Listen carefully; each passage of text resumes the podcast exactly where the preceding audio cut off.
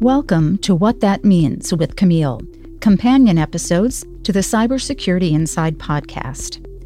In this series, Camille asks top technical experts to explain, in plain English, commonly used terms in their field, then dives deeper, giving you insights into the hottest topics and arguments they face. Get the definition directly from those who are defining it. Now, here is Camille Morhardt. And welcome to this episode of Cybersecurity Inside What That Means Threat Detection. Today we have with us Ram Chari. He is Senior Director of Engineering in the Product Assurance and Security Group at Intel, which is part of the Security Center of Excellence. Now, Ram has a background in computer science and also physics, and he's kind of done a whole bunch over his career in engineering. But what might be particularly interesting to people now is he and his team actually invented threat detection technology. Now, we typically don't talk about product in this What That Means podcast. And true to form, we're going to open with really Ram's definition of threat detection. But threat detection technology gets into ransomware. So we want to talk about it and kind of understand the broader scope. Welcome to the show, Ram. Thank you, Camille. So, ransomware is generally this notion of you get some kind of a cyber attack that basically locks up your system or makes it inaccessible or your data inaccessible. And right. then you have to pay, usually in a cryptocurrency, but yes. it wouldn't have to be. You exactly. have to pay somebody to uh, re access it. So, yep. um, how actually does it work technically? Like, what's happening and how does it get onto the system in the first place or into the network? Right. It's always there is a human involved in the first phase of the entry, unfortunately. But uh, one of the things that happens quite often is you may get a, an email from, it looks very legitimate. That's maybe coming from your bank or, uh, you know, e-commerce vendor, and you click on it. That's, that's what they call the phishing emails. Mm-hmm. And you click on it and you click on the link, and unbeknownst to the end user, uh, there is this malware that actually gets loaded onto their system. And, and oftentimes that malware is dormant. And its main goal, of course, is particularly in an organization is to spread to as many of the systems as, as possible. Email and other mechanisms to spread around to kind of evade the detection barriers that are put in. Many of them will will stay dormant for a while. And as you noted, one of the things that they do is they go around and encrypt the whole drive or, you know, partially mm-hmm. encrypt files. And at that point, they demand the ransom. And some of them even exfiltrate the data. You know, they move the data to the cloud. Uh, so at the end of the day, it's it's primarily to get a ransom. But but things, as you have known, recently have gotten beyond that. As we get to uh, just those in it for the the few bitcoins, uh, it can be a state-sponsored attack. In which case, it's it's not just money at that point. It's there are other agendas. But the entry point is always, as I said, it's it's something innocuous that comes into your system uh, that Gen launches it, unbeknownst to the user. Malware is a piece of software, correct? Yes. So, how does a piece of software or an application find its way into the hardware to encrypt something? Right. Like I said, sometimes they'll be dormant for a while, and then they, when they activate themselves, the first thing that they do is they will usually connect to a backend server somewhere, you know, which is to get those encryption keys. And one thing they may do is sometimes they may copy files over, but oftentimes they'll start the encryption process. It just runs like any other program and it starts from directory A and kind of chunks its way through the entire system. And it can happen quite quickly. In a few minutes, that entire system may be corrupted. And the problem there is if you can't detect it right away, uh, imagine a company like ours where, you know, you may have 100,000 employees. And let's say, you know, somewhere I accidentally clicked on one of these emails and something is launching on my machine, wouldn't it be nice if within a few seconds the AV on that machine that's running one of our partner solutions can detect that attack right away and not just remediate my machine, but can help protect the 100,000 other machines in the enterprise. That's what we are trying to achieve is, is to catch it right as soon as that problem occurs. So how does it catch it? In our CPUs, in, in our case, Intel CPUs, there's something called a performance monitoring unit, which is, you know, way down in the CPU. And it's tracking exactly, you know, microarchitectural details of what is actually happening. Uh, as I said earlier, you know, malware is, at the end of the day, software. It's going to you know, whatever it's doing when it's encrypting files, it has to run on the CPU. Mm-hmm. So let's say it's it's doing some strange behavior, right? Unlike most regular programs, it's going through entire directories and it's chunking through and it's actually compressing or encrypting a lot of these files. And we use that capability in the PMU to now look for that pattern that that encryption is is going through. And we kind of program that. And as i said there is some machine learning models that we build based on that.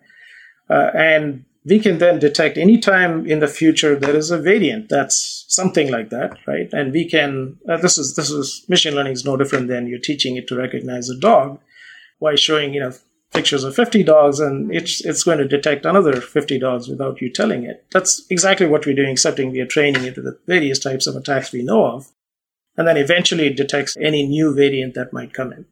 Uh, the crux of your question camille is uh, uh the reason we are able to do that is at the end of the day, those encryption algorithms, they don't change all that much. Mm. There are these few types of encryption algorithms that they use, but those malwares just reuse the same thing over and over, right? They look different, mm. but ultimately when they start executing, they have this commonality, and that's what we are trying to catch. So how do you know that it's not encryption that you're doing on purpose on your own system? That's that's that's a great question because that's one of the things when we talk to our partners, you know, they kind of have three requirements. You know, one is it has to be proactive, it has to catch something as quickly as possible. The second important thing is it, it has to have low false positives because, you know, if it's crying wolf all the time, it's it's actually sometimes worse than it not flagging mm-hmm. anything. And what you're asking is the crux of the sole solution is any machine learning model is only as good as the data that you train it on, right? At least initially, that's what we are trying to train before we let it loose in the world. And this is where working with our partners has been critical. The first set of data that we have to train on is the malware itself. I mean, there are publicly available databases of, you know, take ransomware. There are so many variants of it. We, we take all of them and we train the models with it. Uh, that, that is just to catch any new variants. But how do we make sure it discards the good applications mm-hmm. from that? So we train it on a whole ton of commercial applications that are out there so that it, it knows how to differentiate between the good apps and the malware. And the other important part, and this is why a partnership with our AV vendors and EDR vendors is critical, is AV antivirus. antivirus. Yes, yes. AV is antivirus. Thank you. And they're going to deploy it in different geography running all you know in a small company setup running an app that we would never see. Mm-hmm. but we get that data right? We get that data working with our partners and we can then train our models to say hey you know ignore these types of attacks. Mm-hmm. it very quickly gets to the point where it's able to tell the good apps from the bad. So and we've trained it so that when we detects that bad app and it's fairly certain you know and it gives that handle to our partners so they can remediate so, as fast as you're kind of training and designing training, um, I assume that there's bad actors out there adjusting the ransomware so that you think it's good versus bad. So, how do you kind of keep track of that or keep up with it or keep ahead of it? That's, that's a, a good point as well. And the two aspects to it, right? The first part is that's why machine learning is critical as opposed to the standard case. You're telling it to look for a particular pattern here we wanted to go beyond that. We're going to train it on all the samples that we know of. And, and essentially, we are training that model. That's why machine learning is critical because we are now telling it, look for other things you haven't seen yet. And, mm-hmm. and over time, it kind of detects these new samples. And every once in a while, we have to go and retrain it because there may be a new variant. But, but oftentimes, we find that there may be a new variant that uses the same encryption algorithm that we've already trained it on. And, mm-hmm. and so ultimately when that encryption algorithm gets triggered we are able to detect it and we can flag it. And, and the advantage of doing it the cpu is uh, you know the typical bypass mechanism that many malware could have is it can back off. So rather than running continuously it can run and then stop and run. Mm-hmm. and and the granularity of the cpu at which we are monitoring is so fine that it doesn't matter. I mean we can detect them even if they do that. Of course if they do it at the point where they are not encrypting at all for a long time we have succeeded because that's that's the whole goal of the malware is to encrypt the system. So we can stop it that way too. That's that's one thing. The second part, as I said, is we do work with with our partners so that when there are new variants, we can very quickly train it. Mm-hmm. We can update our models and we share it with our partners, and it's an over the air update, so they can update it in in minutes if they choose to. Is this a technology that goes across computers and servers? Yeah, that's uh, it's a good point. The the PMU that we uh, or the performance monitoring unit that I was referring to, that's cross Intel. The same thing is true on our endpoint or PCs. It's also applicable to the servers. Absolutely. Let me just ask you kind of a high level question. I actually just recently read the World Economic Forum cybersecurity report published in January 2022. Uh-huh. And you know, they mentioned that ransomware is kind of still on the rise. I remember last year kind of looking at trends and, and seeing that yeah. ransomware was sort of all over all the security conferences. Why is it suddenly such a big deal and continuing to trend up? The, the answer is complex. And part of the thing is, I think it's an easy way for those who are interested in, in making money. It's, it's a very easy way to do that. These days, ransomware is almost as a service. As I was saying, there is an under, underlying mm. architecture which may be using the same encryption algorithms, a lot of commonality. Somebody can very quickly come up with a different variant very quickly until this, this technology like ours gets very broadly deployed. Uh, they can work around just enough of the systems out there. Maybe those systems don't have the latest software and they're able to get there and they're able to hold it for ransom. Because one thing that all of us need, especially in a corporate environment, it's true for us outside of work too, is you know, our data that we have is, is the most precious thing we can have. They can attack and they know, you know, no company wants to be held ransom, but at the same time, their business is at stake. So they are very aggressively targeting it. But uh, as we have seen, it sometimes uh, goes beyond just a corporate environment. There are attacks that are going after uh, national infrastructure. So their motivations there are different and they will probably continue. So, what I guess what do you think the future of ransomware is going to be? Uh, is it going to be the same kind of thing? Is it going to expand to personal photos? Like I, yes. I, I, never really thought about the fact that somebody might lock up my photos and say, "Hey, five bucks, you can have your photos back." It's like, well, that's a pretty mass scale. I mean, where are you seeing it head? Yeah, I think all of those places. I think because of the fact that they can very easily spin up new variants, and there isn't yet a definitive way to stop all of them. I mean, our partners are doing a heroic job in catching most of these attacks. Mm-hmm. but they just have to get through sometimes and just for for enough time to be able to catch some of those corporations there are some you know best known methods uh, techniques that people can use but everybody knows you know the software has to be always updated but doesn't always happen that way and I think given the the ease with which uh, you know you can just make a, a, claim for a Bitcoin payment, it can be done. So that's that's what when we talk to our, partners who are in the front lines of this, that's what they're telling us that they don't see this abating in the near future. And that cryptocurrency essentially kind of helped enable yes. it. I, am not painting cryptocurrency as just no. a. It's not good or bad, but it is one way of you know collecting money in an anonymous way. Absolutely, that, yeah. That, that, that does definitely help the ability to be able to monetize, as you said. That's correct. Mm-hmm. Um, is anybody arguing over like how best to detect threats? Are there other approaches in industry? Is looking for encryption kind of the holy grail and the only way it's done? Are there other methods? Yeah, the way I would say is our partners, they're all trying their best to detect these attacks using all kinds of techniques. I mean, they're using behavior analysis just based on software techniques today. And, and that's why they have been successful at detecting many of these attacks. The, the challenge in, in that approach is sometimes it, it ends up being uh, reactive. You know, you may have a scenario where that particular day when that attack happens, a particular AV may not have necessarily have caught it. Uh, they will very quickly fix it. But one of the things we are trying to do to them, and, and, and to be fair, they have hundreds of techniques to detect it. So our goal is to augment the great work our partners are already doing it so that we can make mm-hmm. ours a little bit more proactive. Uh, you know, it's, it's always about that edge. How can they continue to do that? That's pretty cool. Like if you you start to go, okay, something's starting yes. to encrypt. Like you're looking at that right, down at the processor right. level. That's pretty yeah. interesting. And the um, fact that we can eliminate the fact it's not a, a, good application that's actually doing it, and, and based on the machine learning models, we can tell uh, it's the bad guy. That's the information we give to them. And there are other aspects to you know the technology itself, which I, I can mention, right? Which is uh, you know the, the one question we may get from our audience is you know machine learning sometimes is is CPU intensive, right? That's that's one of the reasons people don't like to run it all the time. You know, rather, what we find is a lot of these machine learning algorithms that you're developing, you can run it on the CPU and it can take you know, 5, 6, 7% of your CPU. But we can offload it to this uh, integrated graphics that's just there. Mm. And you can drop the CPU consumption to almost you know less than 1%. So it's it's not perceptible. That's another important requirement for our from our partners is how do you how do I leave this running all the time without necessarily being a CPU hog, right? So it's it's that third leg of that solution, which is which is also important. But the primary goal at the end of the day is to make sure we are being proactive, that we eliminate the false positives using machine learning, and the third part is do that in a performant way. So that's kind of the the aspects of threat detection.